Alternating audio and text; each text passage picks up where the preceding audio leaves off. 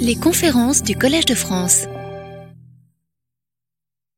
Mesdames, Messieurs, euh, j'ai le grand plaisir de vous présenter notre professeur invité, James Whitman, qui est professeur en droit international et comparé de la Fondation Ford à l'école de droit de Yale depuis 1996, euh, université qu'elle a rejoint après Stanford.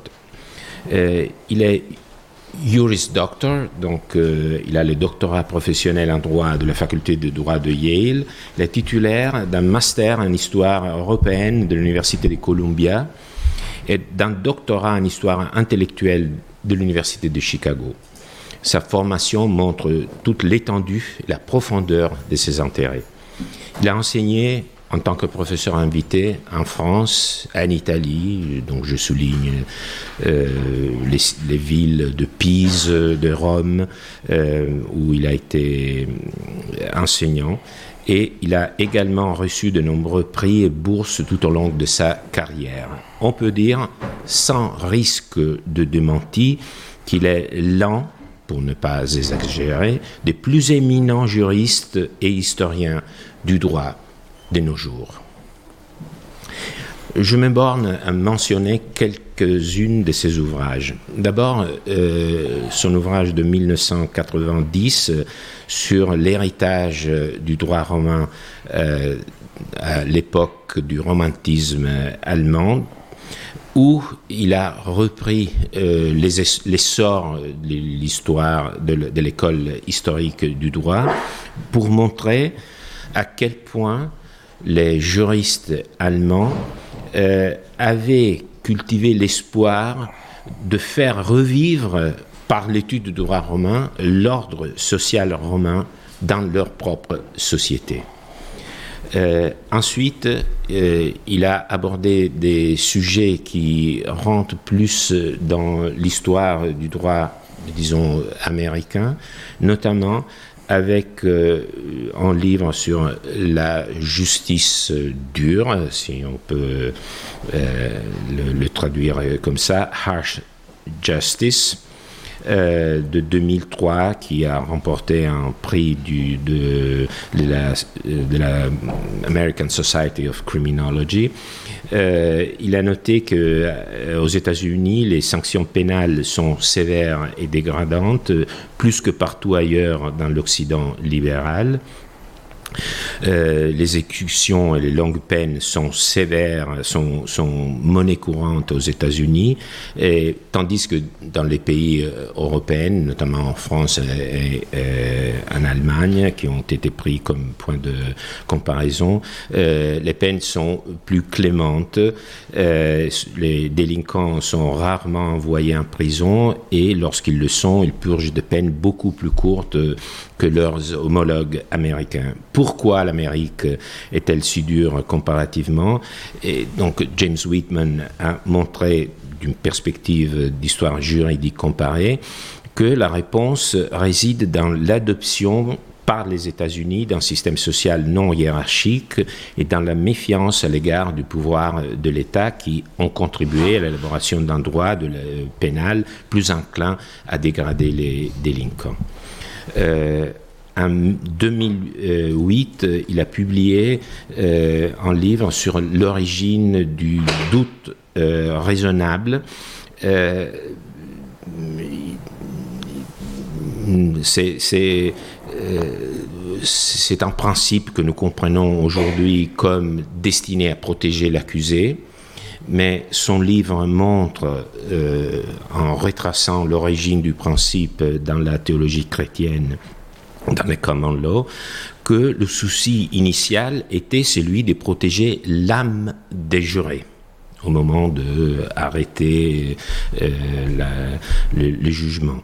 Euh, et ça fait que euh, maintenant, on ne comprend pas plus le, principe euh, tel qu'il a, été conçu, et donc il en résulte une confusion pour les jurés et euh, un grave défi moral pour le système judiciaire. l'étendue des intérêts fait que le livre de 2012 porte sur The Verdict of Battle, le, le, disons le, l'issue du combat et le droit de la victoire où euh, James Whitman montre que une bataille rangée, un combat bien réglé, était essentiellement un procès avec un verdict légal. Et lorsque cette forme réglée de combat a cessé d'exister, la loi de la victoire, le droit de la victoire, a cédé la place à la force débridée. Encore, euh, il faut rappeler et euh, aussi en vue de son importance, le modèle américain d'Hitler, euh, un livre vraiment acclamé par la critique, où il a étudié l'impact américain sur les lois de Nuremberg, la pièce maîtresse de la législation anti-juive du régime nazi. Et contrairement à ceux qui ont insisté sur le fait qu'il n'y avait pas un lien significatif entre la répression raciale américaine et allemande, le livre montre que les nazis ont porté un intérêt réel euh, aux politiques raciales américaines. donc, euh, euh, cela montre effectivement que l'étude historique peut dévoiler beaucoup sur notre présent. Et comme vous l'avez, je pense, noté, Souvent, le livre de James Whitman montre qu'une institution a perdu son, sens originaire et que cela, étant inaperçu, provoque des difficultés dans la vie présente euh, du droit. Alors, nous apprécions chez lui la précision de de l'historien du droit qui lit les documents en profondeur, qui en saisit aussi la dimension littéraire, idéologique, les résonances.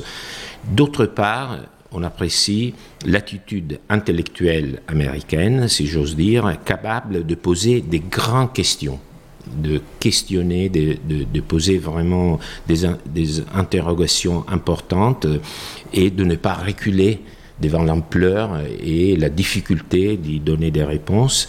Et par ce biais, disons, la précision et l'ampleur de peindre de fresques qui deviennent de véritables paradigmes des références pour ceux qui suivent.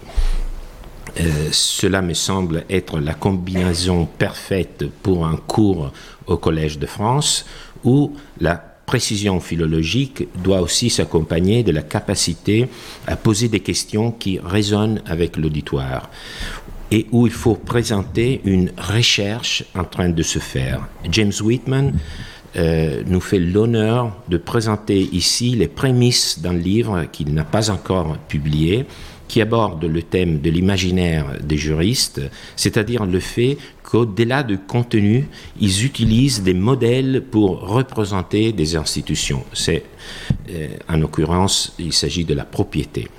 Euh, c'est une perspective que sur d'autres sujets, j'aborderai moi-même en partie l'année prochaine, dans mon cours de l'année prochaine, euh, parce que je consacrerai mon cours aux métaphores corporelles pour imaginer les droits.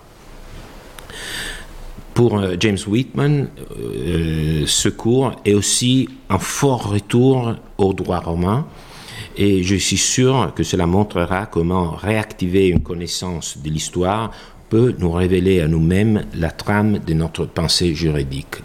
Avec ces ouvrages, on a toujours l'impression que c'est comme si on entre dans une salle, dans une pièce sombre où on, a des difficultés à s'orienter et après il y a quelqu'un qui euh, allume la lumière et tout d'un coup on, comprend où on, est et, qu'est-ce qu'on fait effectivement dans cette pièce. Et après on se dit mais il suffisait de appuyer sur euh, l'interrupteur. Ah oui, mais c'est James Whitman qui normalement le fait. Et donc nous sommes vraiment très heureux de l'avoir ici et je lui donne la parole. Bon, bah, un grand euh, merci pour euh, l'aimable introduction, Dario, et, pour avoir lu tous ces ouvrages. Euh, bon alors, merci d'être venu. Euh, euh, je commencerai par évoquer l'étrangeté et à première vue la sauvagerie de l'ancien droit romain de la propriété. Lorsque nous ouvrons les instituts de Gaius, le texte à partir duquel nous apprenons généralement notre droit romain, nous découvrons que la formule de base pour revendiquer les droits de propriété était ⁇ Je déclare que cet homme est à moi ⁇ Cet homme? La formule est surprenante euh, euh, pour les lectures modernes non initiées et elle laisse perplexe les étudiants qui s'inscrivent aux cours modernes, comme le savent tous ceux qui enseignent cette matière. Dans le monde occidental moderne, qu'on observe les spécialistes, la forme archétypale de la propriété est la terre, la propriété foncière. Si nous avions une formule rituelle de type romain, nous nous attendrions à ce qu'elle se lise Je déclare que cette terre est à, je déclare que cette terre est à moi. Pourtant, le droit de la Rome classique prenait pour exemple archétypal de la propriété un être humain. Que penser de ce fait qui pose un défi à une époque où l'esclavage est considéré comme la violation la plus grave des droits de l'homme? Le défi s'étend d'ailleurs bien au-delà de la formule Je déclare que cet homme est à moi en parcourant le paysage plus large des sources classiques. Nous rencontrons le langage et l'imagerie de la propriété des êtres humains à maintes reprises. reprises. Le terme classique pour propriétaire, dominus, avait pour signification principale maître d'esclaves. Ce fait, a conduit le grand sociologue Orlando Patterson à conclure dans son étude classique Slavery and Social Death que l'idiome du pouvoir, dont le droit de propriété de Rome était l'idiome de la relation maître-esclave. Max Kaiser, euh, le plus grand spécialiste du droit romain de la propriété, a décrit la culture du dominus classique avec sa propre phrase mémorable Les Romains, a-t-il écrit, aimaient s'appeler eux-mêmes maîtres. Et l'on peut dire bien d'autres choses encore sur ces, sur ces Romains qui aimaient à s'appeler eux-mêmes maîtres. Les juristes romains, pour prendre un exemple d'une importance capitale pour le développement de la tradition juridique occidentale, considéraient la capture et l'asservissement des ennemis en temps de guerre comme une justification paradigmatique pour les droits de la propriété. Cette préoccupation, voire cette obsession pour la chasse et la capture des ennemis, se retrouve dans de nombreux aspects du droit romain de la propriété. L'exemple le plus familier est le droit de l'occupatio, c'est-à-dire le droit de l'acquisition des biens qui n'ont jamais été possédés auparavant.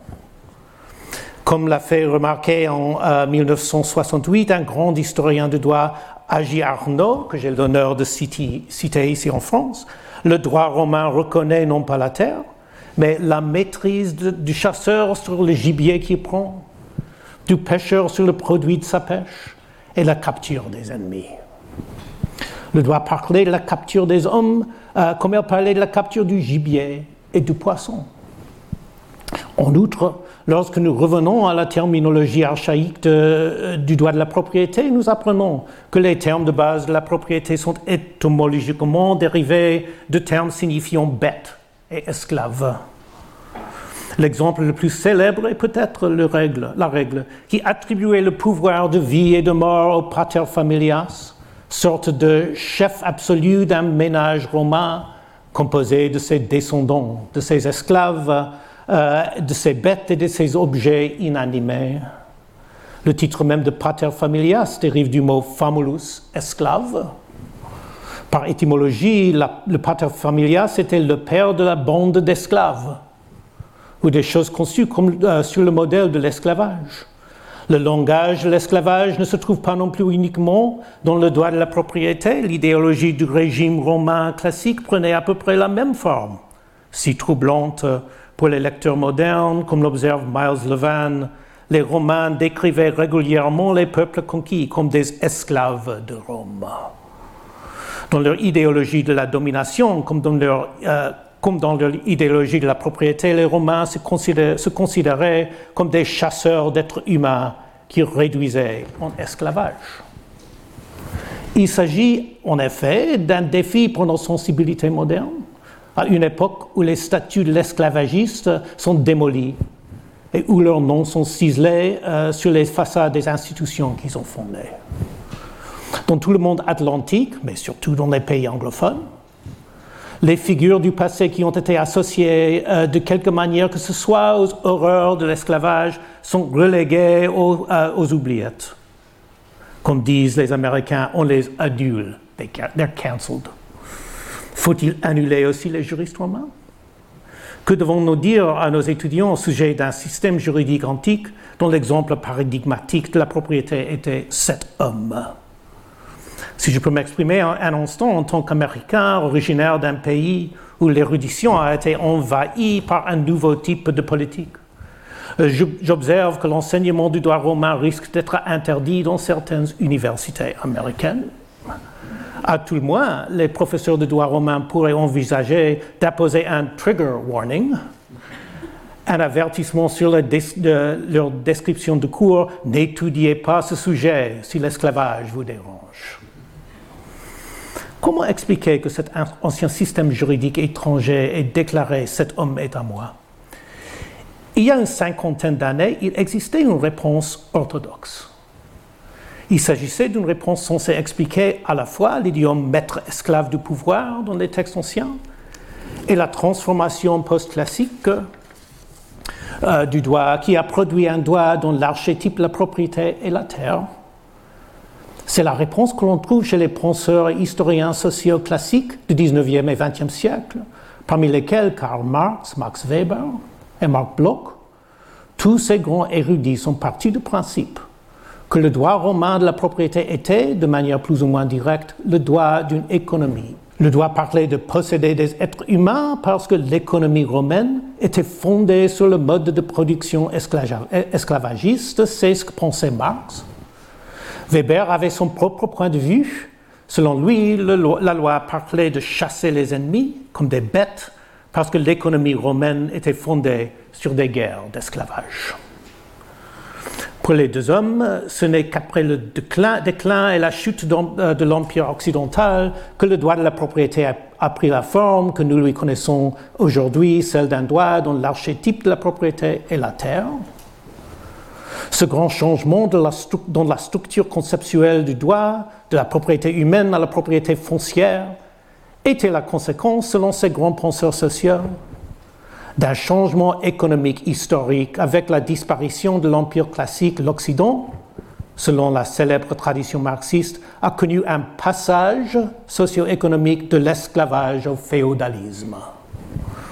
Les anciennes économies esclavagistes se sont effondrées et alors que la richesse des Romains était une richesse en êtres humains, la richesse de leurs successeurs féodaux est devenue une richesse en terre, cultivée par des serfs.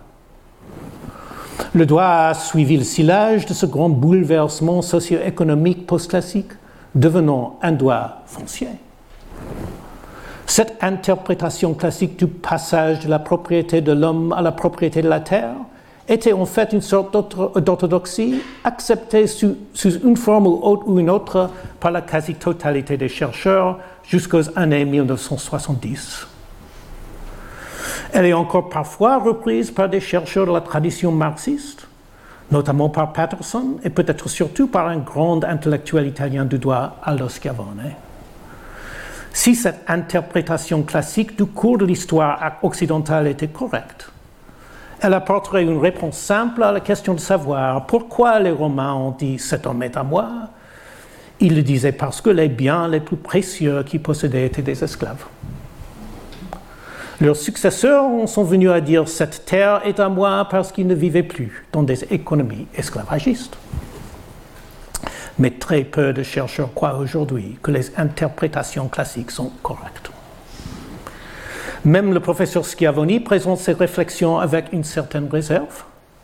D'autres chercheurs ont presque unanimement abandonné l'ancienne orthodoxie, et ce pour une, pour une raison avant tout, parce que Marx, Weber, Bloch et beaucoup d'autres qui ont écrit dans la même veine se sont trompés dans l'histoire économique, qu'elle soit ancienne ou médiévale. L'économie antique que Marx et Weber, euh, commençons par leurs erreurs sur l'Antiquité, nous en savons davantage sur l'économie antique que Marx et Weber. Et ce que nous savons, c'est que Rome n'avait pas, pas, une économie esclavagiste du type qu'ils ont imaginé. S'il est vrai que les esclaves étaient très utilisés dans l'Antiquité gréco-romaine classique, la Méditerranée antique, en particulier sous euh, l'hégémonie romaine, s'enorgueillissait d'un ordre économique complexe et varié qui n'était nullement radicalement étranger au nôtre, euh, un ordre que l'on pourrait même qualifier de capitaliste. Et l'on peut en dire, euh, et peut en dire autant, et l'on dit autant de l'Athènes classique. Quoi qu'il en soit, comme les historiens ne manquent pas de la faire remarquer, l'esclavage n'a pas pris fin avec la chute de l'Empire romain de l'Occident. Les esclaves de l'Antiquité, comme l'écrit le médiéviste Michael McCormick, ne sont pas réveillés un matin comme des cerfs médiévaux. L'exploitation des esclaves a perduré sous une forme ou une autre tout au long du Moyen Âge, jouant parfois un rôle très important dans les économies médiévales. En réalité, l'esclavage n'a finalement disparu du monde occidental qu'à la fin du XIXe siècle, du vivant de Marx lui-même. Quant à la façon dont les théoriciens classiques traitent le Moyen Âge, elle a également été rejetée, même si elle n'est pas aussi radicale. La littérature classique, marxiste ou autre, supposait que les sociétés médiévales étaient féodales. Pourtant, les médiévistes contemporains en sont venus à considérer le féodalisme comme un concept hautement suspect, à utiliser avec précaution une construction, selon la médiéviste perspicace Elizabeth A.R. Brown, dont la tyrannie a conduit à des analyses erronées de l'histoire sociale et économique du Moyen Âge. Selon Brown et d'autres critiques, le système de droit féodal a atteint son apogée non pas au Moyen Âge, mais au XVIIe siècle. En effet, l'idée même du féodalisme en tant que forme, la féodalité, en tant que forme d'organisation sociale n'a été formulée de manière efficace qu'à la veille de la Révolution française. Le tir de barrage critique s'est poursuivi pendant un demi-siècle et a démoli pratiquement tout le soutien aux anciens grands récits du passage de l'esclavage au féodalisme, du moins en dehors de la compagnie de moins en moins nombreuse des historiens marxistes. Ces critiques ont une influence inévitable et non surprenante sur l'interprétation des sources juridiques romaines. Les spécialistes du droit romain d'aujourd'hui, à l'exception notable de Schiavoni, hésitent généralement à parler du monde antique comme le faisaient autrefois Marx, Weber ou Max Kaiser. Comme les historiens de l'économie, ils sont fortement enclins à rejeter les interprétations qui soulignent les différences entre le monde antique et le monde moderne.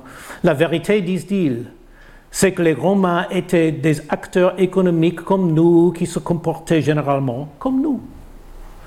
Il ne faut pas exagérer, nous disent-ils, quand il s'agit de phrases comme Cet homme est à moi, la prédominance du langage maître-esclave dans les sources est très trompeuse.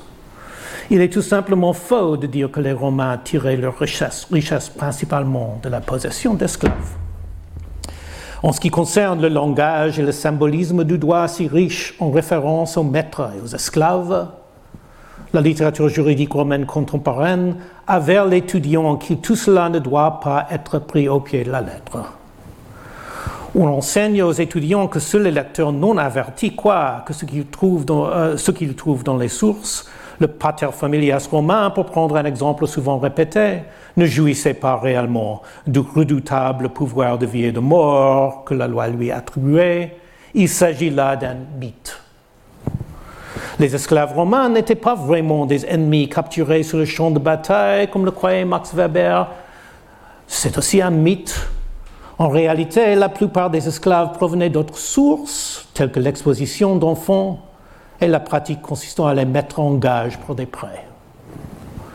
La terminologie archaïque du droit romain de la propriété peut être étymologiquement dérivée des mots signifiant bête, bête et esclave, mais il ne fait aucun doute que les Romains de l'époque archaïque possédaient des terres. Les peuples de l'Empire n'étaient pas vraiment des esclaves des maîtres romains, pas plus que l'économie romaine dépendait réellement du mode de la production esclavagiste. Quant à la formule je déclare que cet, homme est à moi, l'Emmanuel euh, résolut généralement ce problème en remplaçant cet homme par cette chose ou cette vache. Comme euh, me l'a récemment expliqué un professeur d'Oxford, les juristes n'ont pas dit cet homme pour des raisons liées à l'expression du pouvoir maître-esclave. Ils ont utilisé l'exemple d'un homme parce qu'il était simple du point de vue juridique et facile à comprendre pour les étudiants de l'Antiquité. Je pense qu'il est juste de dire qu'il s'agit là d'un point de vue courant parmi la plupart des enseignants du droit romain. En effet, c'est la marque même d'un spécialiste du droit romain ayant reçu une, formation professionnelle que de savoir qu'il ne faut pas croire que les Romains pensaient vraiment ce qu'ils disaient. Inversement, c'est la marque de l'amateur que de croire que le paterfamilias romain avait vraiment le droit de vie et de mort. Lorsque les spécialistes du droit romain entendent parler de ce prétendu droit de vie et de mort, ils sourient avec condescendance, si je peux citer Bourdieu. Il appartient à la pratique de distinction des spécialistes du droit romain, du moins à Oxford, qui sont trop sages pour prendre au sérieux les mythes du droit. Mais une telle attitude est-elle vraiment satisfaisante? Nous avons devant nous un vaste corpus de textes juridiques truffés de la même imagerie que ce que l'on trouve dans la poésie classique, la statuaire classique et les vases classiques. D'imagerie des guerrières et des chasseurs, la lance ou l'épée à la main. La lance en particulier revient fréquemment dans le symbolisme du doigt. N'y a-t-il pas de conclusion plus profonde à tirer de la présence de l'idiome du pouvoir de Patterson? Dans le droit romain classique que de dire que les sources juridiques ne sont pas un bon guide pour les réalités romaines? Je pense que tout chercheur réfléchi résisterait à un rejet, aussi facile de l'importance du corpus antique. J'y résiste certainement. Et dans ces conférences, j'essaierai de développer un récit qui prenne au sérieux l'idiome romain classique du pouvoir. La sauvagerie des sources juridiques anciennes a quelque chose à nous dire, même si Marx, Weber et Bloch les ont mal interprétés. Il y a vraiment, eux, un grand changement. Dans la structure conceptuelle du droit occidental, Marx, Weber et Bloch n'avaient pas tort à cet égard. Ce n'est toutefois pas le changement qu'ils ont décrit. Notre droit en Occident, qui commence à Rome, je vais essayer de vous en persuader, a été profondément marqué par une transformation conceptuelle. C'est ce qu'Arnaud, dans son brillant article de 1968, a décrit comme une transformation radicale qui s'opéra dans les deux domaines du fond et de la forme du droit de la propriété. Il s'agit d'une transformation radicale que nous ne pouvons pas comprendre si nous ne commençons pas par prendre les mythes juridiques romains entièrement au sérieux. La transformation, comme l'affirme Arnaud, a consisté à passer d'un droit dont l'imagination était centrée sur la chasse et la capture d'êtres humains et d'autres créatures vivantes, à un droit dont l'imagination était centrée sur la conquête, la colonisation et la mise en culture de la terre. Elle a entraîné la disparition, d'un ancien droit de propriété dont l'archétype était cet homme et euh, son, remplacement par un droit de propriété moderne dont l'archétype était cette terre et ses conséquences ont été de la plus haute importance pour la formation du monde occidental.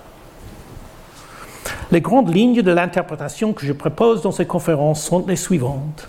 Marx Weber Bloch et les nombreux autres qui ont écrit sur le passage de l'esclavage au féodalisme se sont en effet trompés, comme leurs critiques contemporains euh, ne, se lassent pas de le démontrer. Mais c'est sur l'histoire économique qu'ils se sont trompés, pas sur l'histoire du droit. Les sources juridiques peuplées de mythes sont de piètres preuves pour l'histoire économique.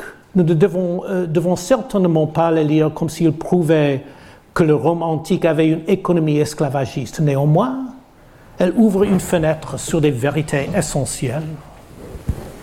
Ces vérités, cependant, sont des vérités sur l'imaginaire juridique et non sur l'ordre économique d'une manière simple. Dire qu'il s'agit de, vérités euh, euh, de l'imagination, de, l'imaginaire, imaginaire, pardon, permettez-moi de le souligner, ne signifie pas qu'il s'agit de vérité sans importance. L'imagination est, est essentielle au fonctionnement du droit. Je me permets de citer mon grand prédécesseur à Yale, Robert Cover, dans son essai très admiré Nomos and Narrative, aucun ensemble d'institutions et de prescriptions juridiques, dit-il, n'existe en dehors des récits qu'il situe et qui lui donnent un sens. Pour chaque constitution, il y a une épopée, pour chaque décologue, une écriture sainte. Le droit exige toujours une sorte de justification imaginative du droit de la propriété, et cette justification imaginative est souvent en contradiction avec les réalités du terrain. Sur ce point, j'invoque Louis Althusser, qui a défini l'idéologie, comme on le sait, comme une représentation du rapport imaginaire des individus à leurs conditions réelles d'existence. La tradition marxiste a peut-être eu tort de parler du mode de production esclavagiste, mais elle n'a pas tort de parler de la nécessité inéluctable d'une idéologie dans le droit de la propriété et l'idéologie au sens d'Althusser est ce à quoi nous sommes confrontés dans les sources romaines. Lorsque nous rencontrons la sauvagerie des sources, nous rencontrons le rapport imaginaire des Romains à leurs conditions réelles d'existence. Le droit, pour le dire autrement, doit toujours raconter des fables qui expliquent pourquoi les propriétaires ont le droit de posséder. Comme l'a dit Giambattista Vico, le droit dépend de la fantaisie, la fantaisie, notamment dans ce que Vico appelait le poème sérieux du droit romain. Quant à Marx, Weber et Bloch, ils se sont égarés en grande partie parce qu'ils ont pris les fables des sources juridiques pour des preuves des réalités économiques. Et pourtant, ils n'ont pas eu tort de croire que le droit a connu une sorte de passage de l'esclavage à la féodalité. Notre droit a pris la forme qu'il a aujourd'hui lorsque les fables de l'Antiquité ont été oubliées et rejetées. En ce sens, l'histoire du droit occidental est étroitement liée à l'histoire de la religion occidentale. Point sur lequel j'insisterai, le triomphe du christianisme a lui aussi été un triomphe sur les fables de l'Antiquité. En effet, comme je le suggérerai dans des exposés ultérieurs, le triomphe du christianisme se trouve quelque part à l'arrière-plan de la transformation radicale d'Arnaud. Les fables du droit et les fables de la religion ont commencé à changer au cours de la même période de l'Antiquité tardive, et pour des raisons étroitement liées, l'histoire du droit et l'histoire de la religion doivent être lues ensemble.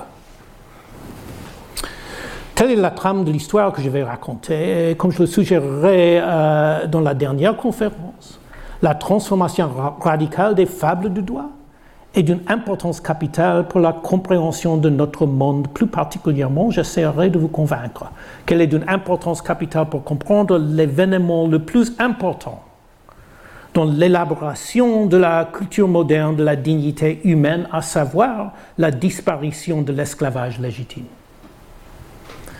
La fin de euh, l'esclavage légitime a été le premier acte de l'émergence de la culture moderne des droits de l'homme. C'est précisément parce qu'il a, euh, a, un poids idéologique suprême dans nos sociétés que les noms des esclavagistes sont ciselés sur les façades de nos bâtiments et que les délicats, délicats étudiants des États-Unis exigent des trigger warnings. Comment expliquer que nous en soyons venus à aborder l'esclavage? Après tout, pendant des milliers d'années, l'institution de la propriété d'êtres humains n'a pratiquement dérangé personne.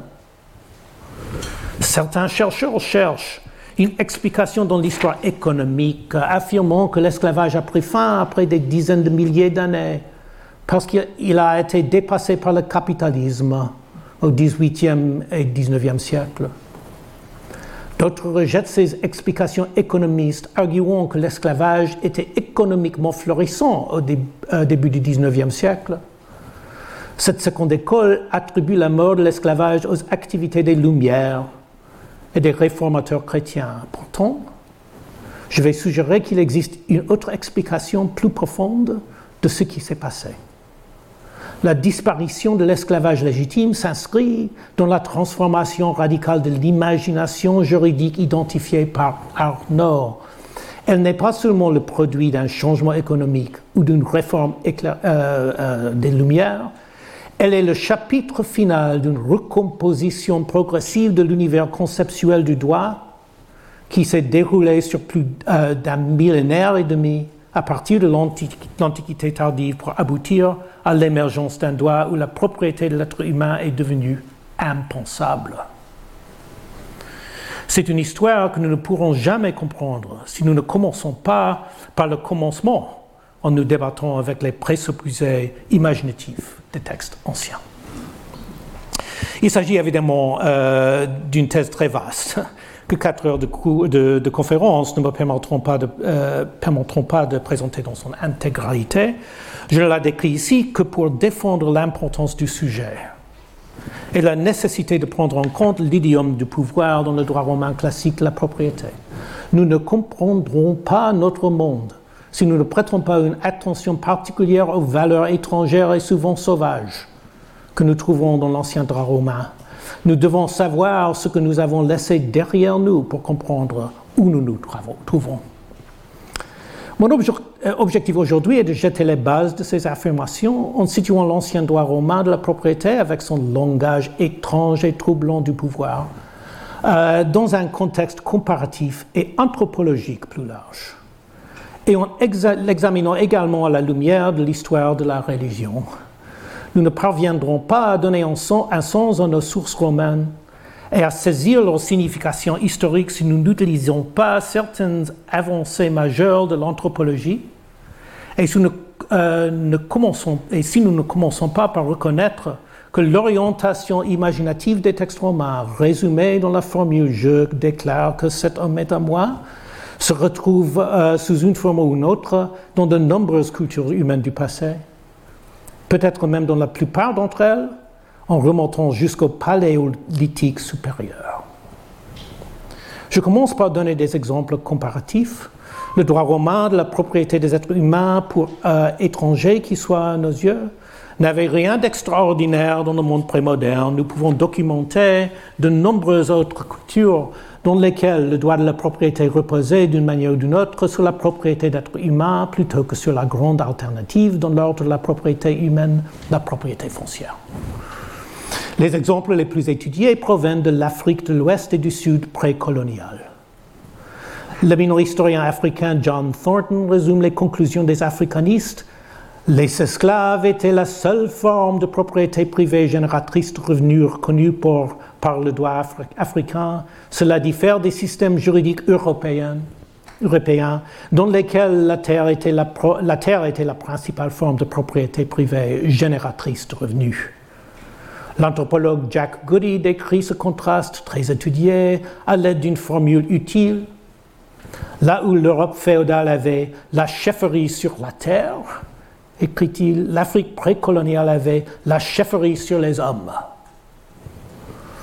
Les africanistes, en cherchant des explications, notent parfois que le modèle africain ressemble au droit de la Rome antique. Les spécialistes du droit romain, en revanche, euh, et peut-être à leur grande honte, ne daignent pas souvent se pencher sur la comparaison avec l'Afrique. Cela ne veut pas dire que les deux cas sont identiques, ils ne le sont certainement pas. Le cas romain a beaucoup plus à voir avec l'univers conceptuel du droit qu'avec euh, les réalités économiques romaines. Et pourtant, la comparaison mérite de euh, qu'on s'y attarde. J'ose même suggérer qu'un bon manuel du droit romain pourrait commencer par décrire les échos de l'Afrique précoloniale dans le droit classique. De nombreux autres exemples peuvent être cités. Jürgen Osterhammer, grand spécialiste de l'histoire mondiale, se concentre sur euh, les exemples des marges slaves de l'Europe et du monde colonial, la valeur supérieure accordée au contrôle des personnes plutôt, qu'à la propriété foncière, euh, écrit-il, n'était pas une particularité de l'Afrique. Le statut des manias russes avait, avant l'émancipation de la paysannerie en 1861 se mesurait davantage à leurs serres ou almes qu'à la taille de leur domaine. Et à peu près à la même époque au Brésil, l'importance d'un propriétaire terrien dépendait du nombre de ses esclaves. Dans la Batavia du début du XIXe siècle, aucun Européen désireux de compter pour quelqu'un euh, ne pouvait euh, se permettre d'éveiller le soupçon, le soupçon qu'il lésinait sur le nombre de ses esclaves noirs. De tels cas peuvent être facilement multipliés. Pekka oh, euh, c'est finlandais. Pekka l'historien des Comanches du sud-ouest américain, nous dit que l'idée de la terre comme forme de propriété privée était absente de la culture comanche et le bétail et les esclaves ont en quelque sorte pris la place de la propriété privée foncière. L'anthropologue Marshall Solins fait des observations similaires dans son ouvrage classique Stone Age Economics. Dans la structure primitive de la production, note Solins, les droits sur les ressources productives ne découlent pas de la propriété de terres agricoles, de pâturage, de territoires de chasse ou de pêche, mais de l'emprise sur les personnes. Les économistes, quant à eux, construisent des modèles destinés à expliquer pourquoi, dans certaines sociétés du passé, les sources de richesse se trouvaient dans la propriété des paysans et non dans celle de la terre. Ces exemples de l'Afrique à l'Asie, en passant par l'Amérique du Nord et au-delà, en provenant de l'anthropologie, de l'économie et de l'histoire, sont loin d'être tous identiques, mais ils ne sont qu'un début euh, et il, s'ajoute à un ensemble de preuves comparatives d'une importance manifeste pour notre lecture du droit romain et pour notre classification des sociétés humaines de manière plus générale. Rome appartient à un monde plus vaste. En étudiant les cultures juridiques humaines, nous découvrons encore et toujours deux façons différentes de concevoir et de justifier le droit de propriété. Certaines cultures comme celle de l'Occident moderne, ont accordé une plus grande valeur à la propriété de la terre, mais beaucoup d'autres, surtout dans le passé, ont accordé une plus grande valeur au contrôle des personnes. Sans essayer de prouver ce point en détail, j'affirmerai simplement que ce contraste n'est pas bien expliqué, ni par l'analyse marxiste, ni par la pratique de l'enseignement du droit romain à Oxford. Il s'agit là d'un contraste de la plus haute importance pour notre compréhension de Rome et de la société humaine.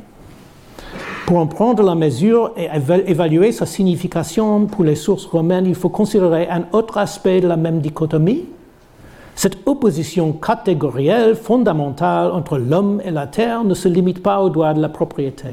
La même distinction entre propriété de la terre et contrôle des personnes a également régi les formes de l'État dans certaines cultures juridiques, les pouvoirs dominants sont considérés comme exerçant un pouvoir sur les peuples, dans d'autres, ils sont considérés comme exerçant un pouvoir sur les territoires. La fonction de domination, a écrit Hugo Grotius, peut avoir deux objets possibles. Le premier type est la domination sur des personnes, comme par exemple sur une horde d'hommes, de femmes et d'enfants à la recherche d'un nouvel endroit où s'installer. Le type secondaire est la domination sur un lieu que l'on appelle territoire. Comme je le soulignerai tout au long de ces conférences, nous ne pourrons jamais saisir pleinement l'histoire du droit de la propriété si nous ne le considérons pas parallèlement à l'histoire de la conceptualisation de la domination étatique. Le monde prémoderne, qui a, si souvent déclaré que cet, euh, euh, cet homme est à moi, présentait presque invariablement le type primaire de Grotius. Comme l'observe l'anthropologue Alain Testard, les États euh, prémodernes n'avaient pas de base territoriale clairement définie, ils étaient plutôt organisés sous la forme d'un pouvoir sur des, sur des, peuples. Leur pouvoir politique, je le cite, était avant tout un pouvoir sur des êtres humains et non sur des choses. Permettez-moi d'insister sur ce point encore une fois d'une importance fondamentale pour l'interprétation de nos sources romaines. La souveraineté, et la propriété sont inséparablement liées sur le plan conceptuel. Les cultures dans lesquelles les pouvoirs dominants exercent principalement leur pouvoir sur les hommes et non sur les choses tendent également à être des cultures de propriété humaine, les cultures de domination territoriale, de type que Grotius considérait comme secondaire, tendent également à être des cultures de propriété foncière.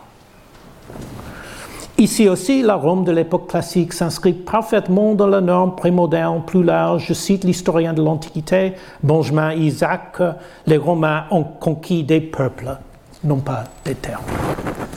L'histoire du droit de la propriété ne doit jamais être écrite indépendamment de l'histoire de l'État. Les deux, en ce qui concerne les conceptions fondamentales du droit, ne font presque jamais qu'un.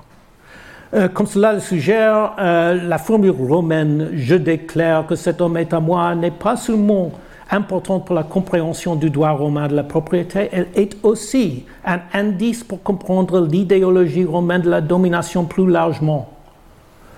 La terre et l'homme, l'homme et la terre, ce sont les deux modes primitifs de l'imaginaire de la propriété, mais aussi de l'imaginaire de la domination étatique ou quasi-étatique. La même dichotomie se manifeste d'ailleurs non seulement dans la propriété et la domination, mais aussi dans les conceptions les plus élémentaires du droit. Nous établissons une distinction fondamentale, comme le savent ceux de mes auditeurs qui ont une formation juridique, entre les systèmes de droit fondés sur le principe de la personnalité et les systèmes, et les systèmes fondés sur celui de la territorialité. Le droit du monde gréco-romain classique a toujours été compris bien qu'avec de nombreuses complications, comme un droit fondé sur la personnalité. Comme le fait remarquer un autre très grand savant que j'ai l'honneur de citer en France, Yann Thomas, le droit de l'Antiquité classique se caractérisait par l'inexistence d'un principe territorial. Le droit moderne est bien entendu entièrement organisé autour du principe territorial, tout comme il est fondé sur la conception de l'État territorial. Comme tout cela le suggère, quelque chose de fondamental a changé au cours des deux derniers millénaires. Nous ne sommes pas passés de l'esclavage au féodalisme. Pourtant, nous avons vécu un passage de la personnalité à la territorialité. Je donnerai d'autres exemples au fur et à mesure, mais j'espère que les contours fondamentaux de l'histoire de l'évolution du droit occidental que je vais raconter sont suffisamment clairs d'après ce que j'ai dit jusqu'à présent. Dans la Rome classique, comme dans la majeure partie du monde prémoderne, la conceptualisation de la propriété, la conceptualisation de la gouvernance appartenaient tout au type primaire de Grotius. Elle était centrée sur la conquête et le contrôle des peuples. En revanche, nous vivons à une époque de type secondaire. À nouveau, dans notre, euh, euh, dans notre, euh, dans notre conceptualisation de la propriété et de la gouvernance. Ce que nous gouvernons, ce sont des territoires et notre imagination de la propriété part de l'archétype de la terre. J'espère que cela suffit à montrer tout ce que nous manquons si nous traitons les sources romaines avec leur idiome de pouvoir mettre esclaves simplement comme un ensemble de mythes que nous devons méthodiquement écarter lorsque nous entreprenons de reconstruire les réalités des anciennes transactions de, marché. Il s'agit en effet d'un ensemble de mythes, c'est vrai. D'ailleurs, les Romains étaient bel et bien des acteurs du marché, mais les mythes ne doivent pas être écartés. Ils sont l'expression d'un monde spirituel que nous avons laissé derrière nous. Alors, comment expliquer cette transformation du monde spirituel, spirituel du droit Comment donner un sens à la dichotomie fondamentale de l'organisation des sociétés humaines que j'ai décrite La dichotomie entre la personnalité et la territorialité, entre le fait de posséder et de gouverner des humains et celui de posséder et de gouverner des terres? Que s'est-il passé au cours de, des 3000 dernières années? Je commencerai par une approche qui risque de rebuter les humanistes parmi mes auditeurs. La meilleure façon d'aborder la dichotomie des régimes humains de propriété et de domination consiste, en premier lieu, à utiliser les outils de l'éthologie animale.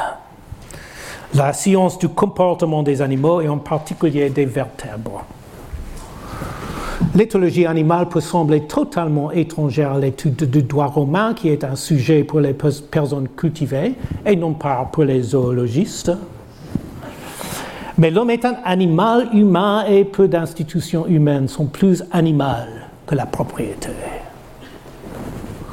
Les éthologues identifient deux motivations fondamentales dans le comportement animal. D'une part, la territorialité territorialité pardon, et d'autre part la dominance sociale, c'est-à-dire l'exercice du pouvoir par les, animaux de haut rang sur les autres membres de l'espèce qui leur sont soumis. Euh, la première de ces pulsions, la territorialité, apparaît immédiatement aux, observateurs modernes comme le fondement comportemental d'un droit de propriété centré sur la propriété foncière. En effet, depuis le best-seller de 1966 du journaliste Robert Ardrey, The Territorial Imperative, euh, l'impératif territorial, euh, il est courant d'affirmer, que la territorialité est à l'origine de ce qu'Ardrey a appelé les origines animales de la propriété. Pourtant, l'étude de ces différentes cultures juridiques suggère assez clairement, à mon sens, que la territorialité n'est pas la seule origine animale du droit de la propriété humaine. La domination a également son domaine. En effet, la plupart des sociétés prémodernes étaient marquées par une orientation indubitable vers la domination sociale. C'est ce qui ressort de l'anthropologie de la propriété qui a grandement bénéficié des travaux des éthologues. Les conclusions des anthropologues varient, mais leur teneur est joliment résumée dans le contraste établi par Goody entre la chefferie sur les hommes et la chefferie sur la terre, développée pour expliquer la divergence entre l'Afrique précoloniale et l'Europe médiévale. Comme le montrent les études anthropologiques, les droits fonciers existent dans toutes les deux formes de chefferie, mais dont la chefferie sur les hommes, répandue dans tout le monde non occidental et non moderne, est marquée par des normes de domination sociale. Euh, les droits sur la terre prennent la forme de ce que les anthropologues appellent des droits d'usage, accordés par les chefs en fonction du statut ou de la position de la société des détenteurs de droits. Les droits fonciers, dans un tel système de droits d'usage, use rights en anglais, sont très différents des droits de propriété du droit moderne. Ce sont des droits sur les ressources de la terre et non sur la terre en tant que telle. Ils sont distribués par un chef, le cousin humain du mâle alpha des autres primates. Et ils présupposent le contrôle sur les personnes plutôt que la propriété de la terre.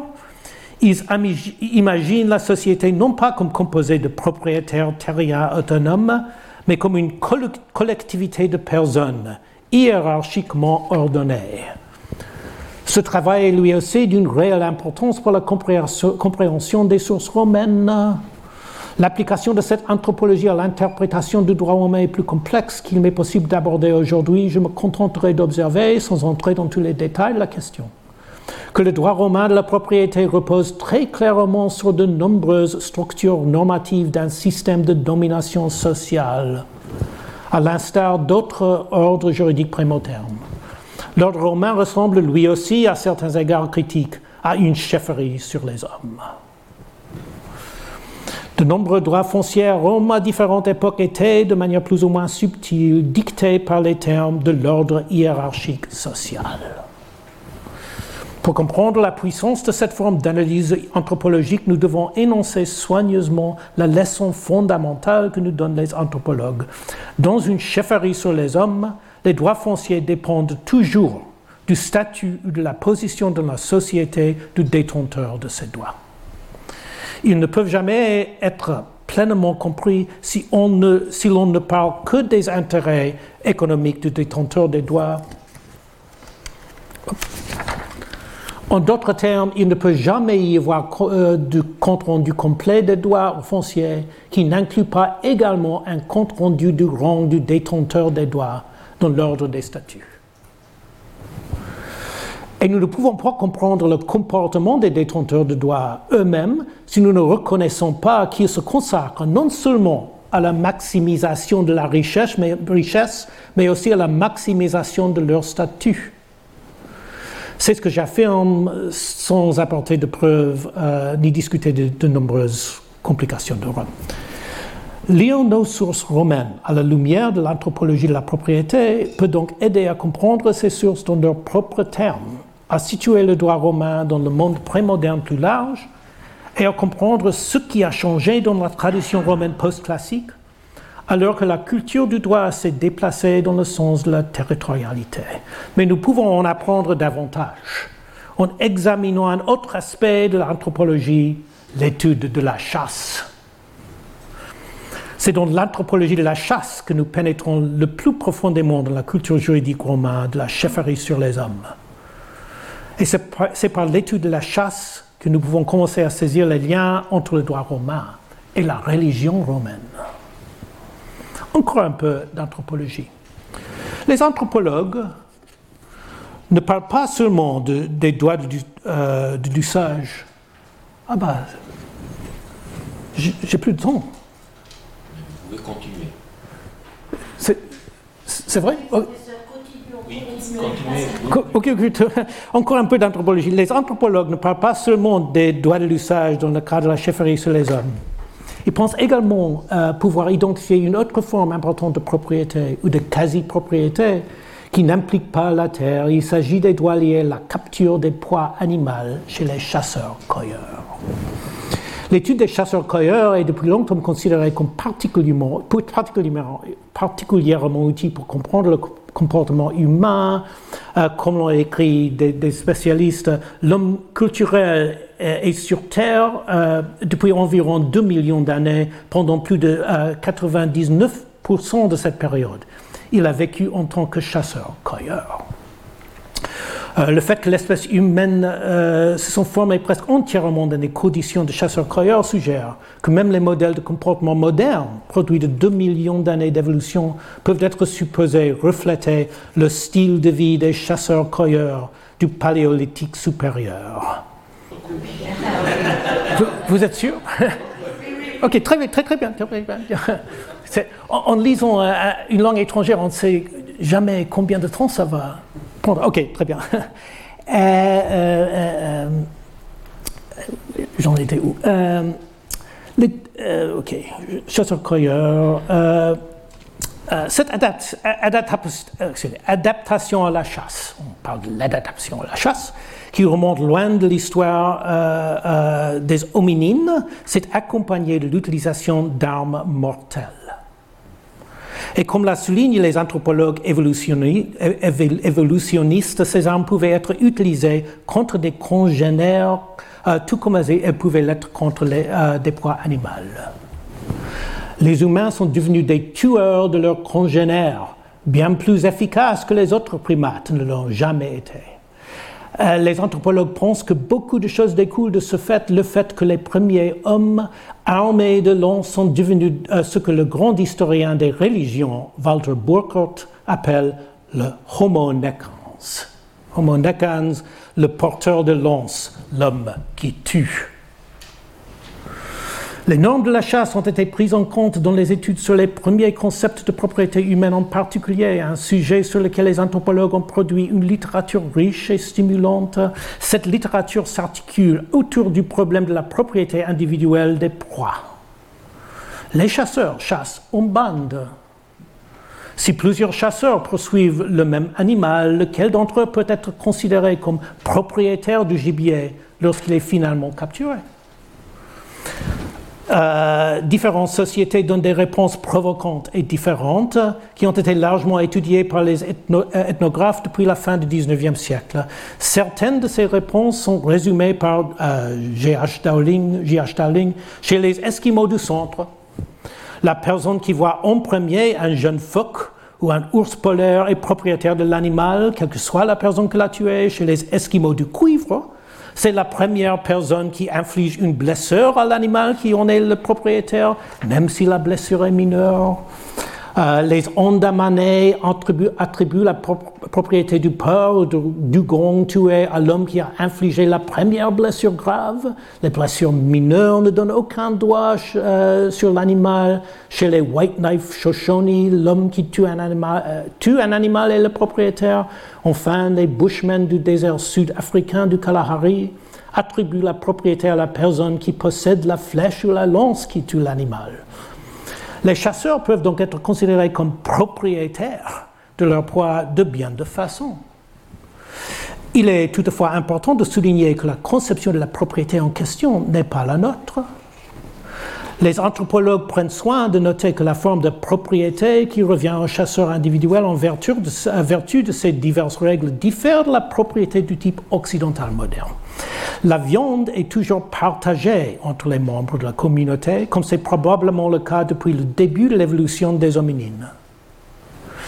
Par conséquent, la propriété de la proie tuée consiste dans le droit de distribuer de la viande, ce qui confère un grand prestige. La chasse est suivie d'un festin collectif autour de la proie, présidé par le chasseur victorieux.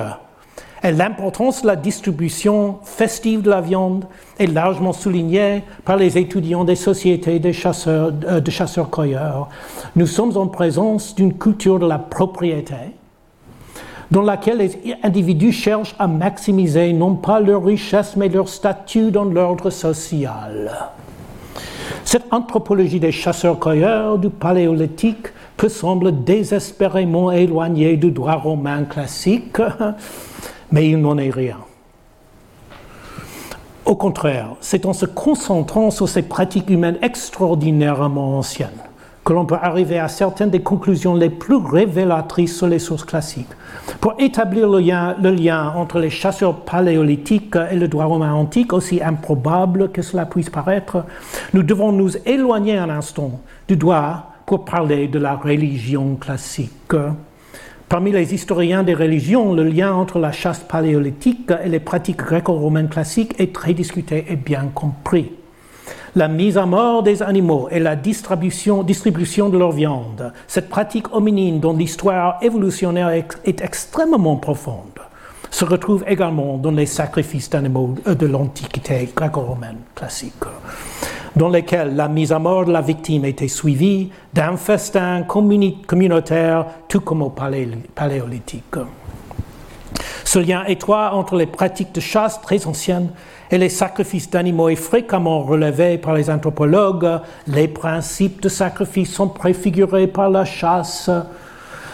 Euh, c'est cette ressemblance entre la chasse humaine primitive et le rituel sacrificiel classique qui a conduit Burkhardt à analyser la religion classique comme la religion de Homo necans, l'homme tueur, l'homme qui tue. Euh, présentant des, comme il dit, des traces biologiques qui remontent aux premières phases de l'évolution des sociétés humaines et qui tournent autour de la chasse et du partage de la viande. La même observation a conduit une autre grande figure, Mircea Eliade, à décrire la religion classique comme la religion des guerriers, des conquérants et des aristocraties militaires qui ont perpétué le symbolisme et l'idéologie du chasseur paradigmatique. Des interprétations du même type n'ont pas été proposées pour le droit, autant que je sache, mais le parallèle entre le droit et la religion me semble évident. Et j'espère qu'il le sera aussi pour mon auditoire. Les fables du droit aussi, comme le dit Arnaud, étaient des fables des guerriers, des conquérants, des aristocraties militaires qui ont perpétué le symbolisme et l'idéologie du chasseur paradigmatique. La chasse aux bêtes et aux hommes si présente dans l'idéologie du droit antique, l'était aussi dans la religion antique. Ce que Burkhardt et Eliade nous disent, c'est que la religion classique présente des traces biologiques qui remontent au paléolithique et peut-être même à des stades antérieurs de l'évolution des hominides, euh, hominines. Pardon. Nous pouvons suivre les mêmes traces biologiques dans l'interprétation du droit. Le cœur de l'affaire réside dans le droit de l'occupatio, Mise en évidence par Arnaud, comme nous venons de le voir, les sociétés de chasseurs-cueilleurs sont fortement marquées par le souci de déterminer lequel des chasseurs d'une bande compte comme propriétaire de la proie capturée. Le droit romain classique de l'occupatio offre sa propre solution à ce même problème. Si bien connu des anthropologues, les juristes comme les chasseurs-cueilleurs ont proposé diverses réponses, dont la blessure, solution adoptée par les Esquimaux du cuivre. Mais la réponse principale, comme nous l'apprend de, Gaius, est la fameuse première possession. Le propriétaire est le premier des chasseurs à prendre la proie par sa main littérale ou métaphorique contre la proie. Comme l'écrit Arnaud, elle comprenait à la fois des humains et des bêtes. La liste de Gaius conservée dans le digeste mérite d'être citée. Elle commence par les animaux non humains. Ainsi, ainsi tous les animaux capturés sur terre, sur mer ou dans les airs, euh, euh, c'est-à-dire les bêtes sauvages et les oiseaux, etc., etc. Ainsi les poissons. Vient euh, ensuite le butin de guerre, qui dans le récit de Gaius inclut naturellement les esclaves. Des choses qui nous saisissons, euh, pardon, sur l'ennemi deviennent automatiquement notre parius gentium. Cela est tellement vrai que même les hommes libres deviennent les esclaves de l'ennemi, etc., etc. Des récits étroitement parallèles sur la relation entre les animaux et les humains figurent également dans d'autres fragments antiques. Ainsi, les juristes expliquent que les animaux, comme les êtres humains, jouissent d'une liberté naturelle jusqu'à ce qu'ils soient capturés, ils ont également jugé important de noter que les animaux, comme les humains, cherchaient à s'échapper. Et comme le savent tous ceux qui euh, étudient euh, l'histoire de l'esclavage, la prise d'ennemis en temps de guerre impliquait la même saisie par le main métaphorique que celle que nous rencontrons dans le droit de l'occupatio. Je cite l'un des fragments les plus connus du digeste tiré du juriste du IIe siècle Florentinus. L'esclavage, explique Florentinus dans ce célèbre passage, trouve son origine dans la guerre. C'est euh, ce que révèle sa terminologie. Les esclaves étaient appelés servi ou mancipia, mancipia. Le premier terme était utilisé parce qu'ils étaient épargnés, servare, par le vainqueur afin d'être vendus. Et le second, euh, qui signifie chose soumise au pouvoir de la main, était utilisé parce que les esclaves étaient des personnes qui avaient été saisies par la main triomphante du vainqueur. C'est sûr que le récit de Florentino sur les origines de l'esclavage ne correspondait pas aux réalités de l'économie romaine. Nous le savons, Max Weber, a eu tort de penser le contraire, mais nous ne devons pas rejeter ce passage simplement parce qu'il ne décrit pas une vérité socio-économique. Il offre une vérité tout aussi importante il nous informe non pas sur la manière dont les esclaves romains, étaient pris, mais sur le rapport imaginaire des individus à leurs conditions réelles d'existence à Rome.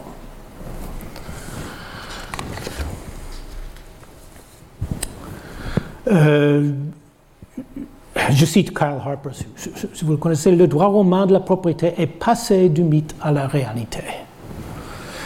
Ces fictions et ces mythes ont pris place dans les fondements idéologiques du monde romain et nous devons lire les sources en gardant cela à l'esprit. Et comme l'anthropologie que j'ai cité euh, le, suggère, si fortement, les racines ultimes de ces mythes et fictions romains sont à rechercher très profondément dans l'histoire de l'humanité. Le dominus romain, le propriétaire maître romain, était le même dominus romain dont parlent Burckhardt et Eliade c'était le dominus romain qui a précédé au sacrifice, qui supervisait la distribution de la boucherie, comme l'avaient fait les chasseurs du Paléolithique, et qui se présentait à la société paré de ses habits rituels en tant que homo necans. L'idéologie de ce dominus s'inspirait de fables immensément anciennes sur le triomphe de la chasse et de la guerre, tant dans la religion que dans le droit non, cela ne nous apprend rien sur les réalités de l'économie romaine. Mais oui, cela nous apprend quelque chose d'important sur le droit romain. Telle est l'interprétation de la loi, du droit, pardon, qui a déclaré que cet homme est, à moi que j'ai proposé, ou du moins esquissé dans cette première conférence. Bien entendu, il reste encore beaucoup à dire pour étayer euh, mon propos pour l'instant.